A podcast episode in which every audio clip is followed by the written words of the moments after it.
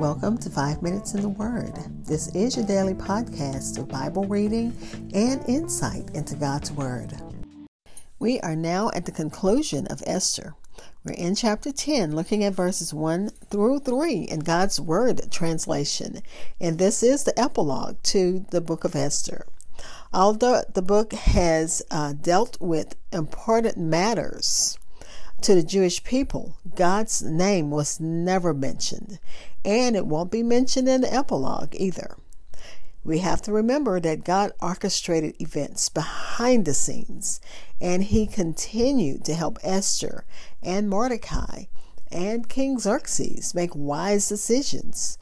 It was God who put Esther in the position of queen. And as we read the book of Esther, we certainly understand how it seemed like a helpless situation for the Jewish people. But God is always in control. So instead of looking in despair, we need to look up to God. But let's listen to Esther chapter 10, verses 1 through 3 in the God's Word translation. It reads King Xerxes levied a tax on the country and the islands of the sea all his acts of power and might, along with the whole account of the greatness of Mordecai, whom the king had promoted, are recorded in the history of the kings of the Medes and Persians. Mordecai the Jew was ranked second only to King Xerxes. He was greatly respected by and popular with all the other Jews since he provided for the good of his people and spoke for the welfare of his fellow Jews. Again, that's Esther chapter 10, verses 1 through 3 in the God's Word translation, which titles it Mordecai's Greatness. I'll be back with insights and we'll close with prayer.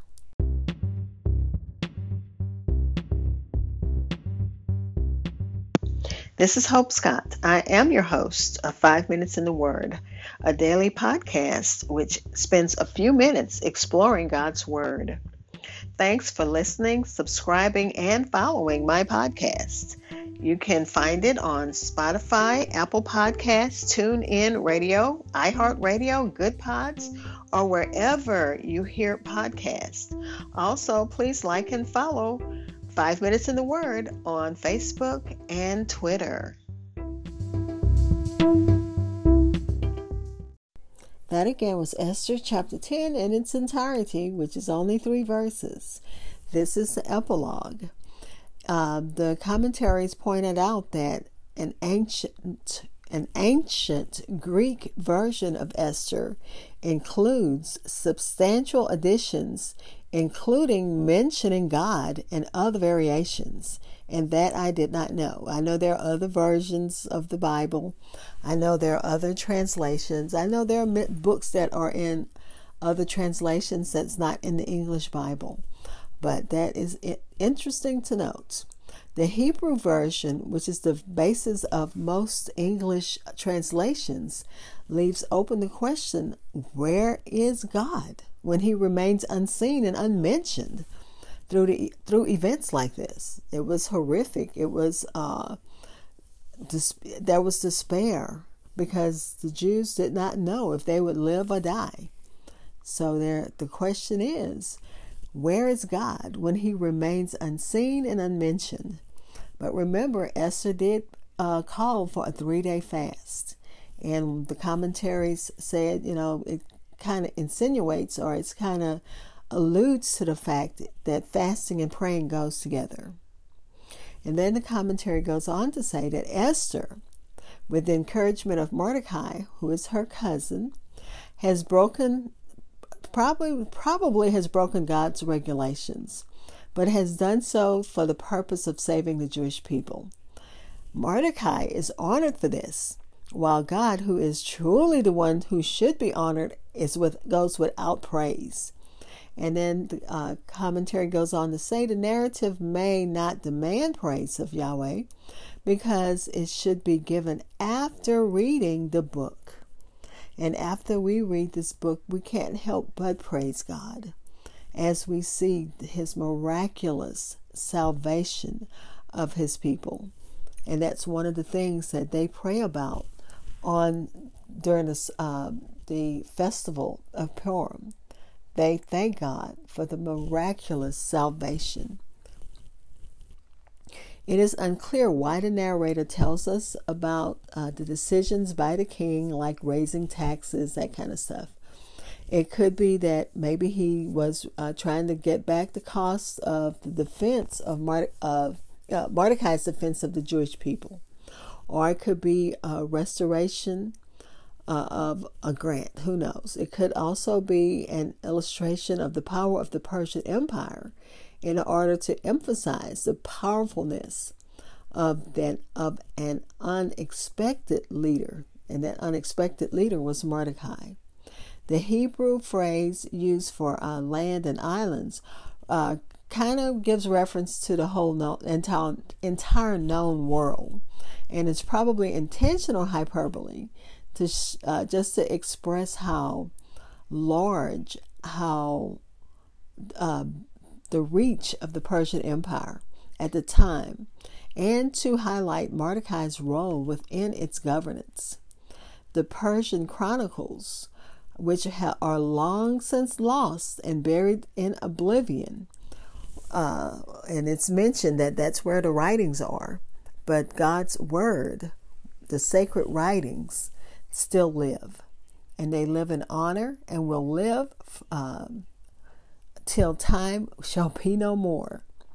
Mordecai assumes the role of uh, that was once belonged to Haman. The victim has become the victor.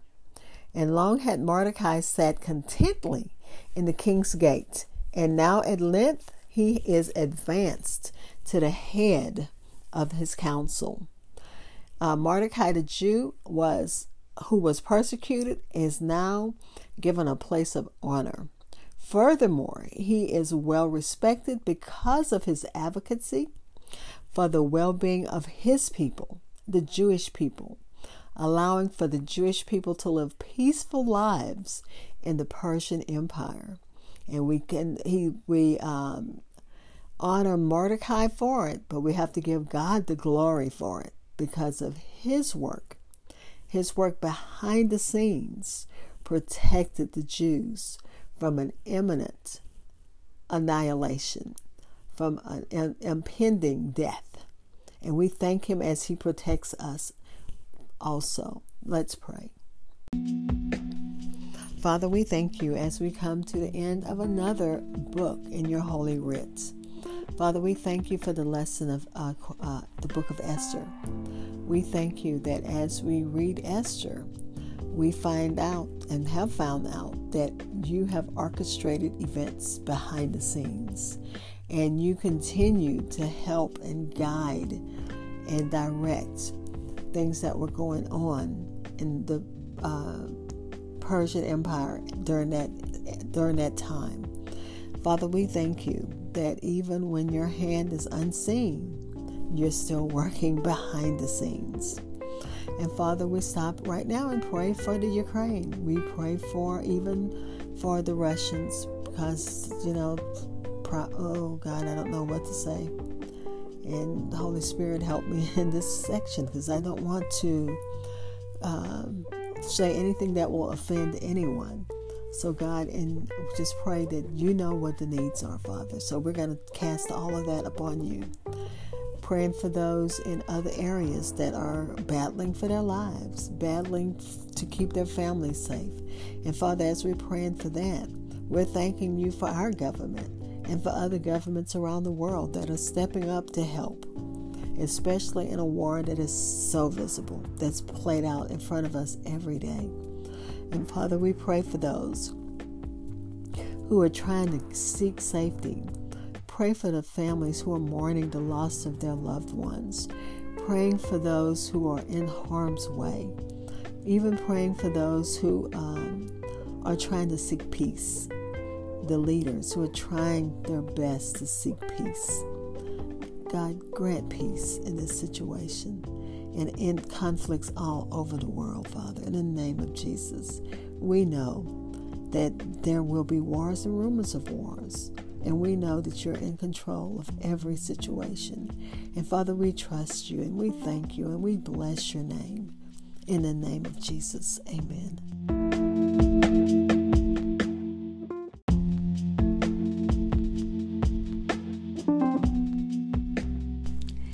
You for spending time in God's Word with me. Be blessed.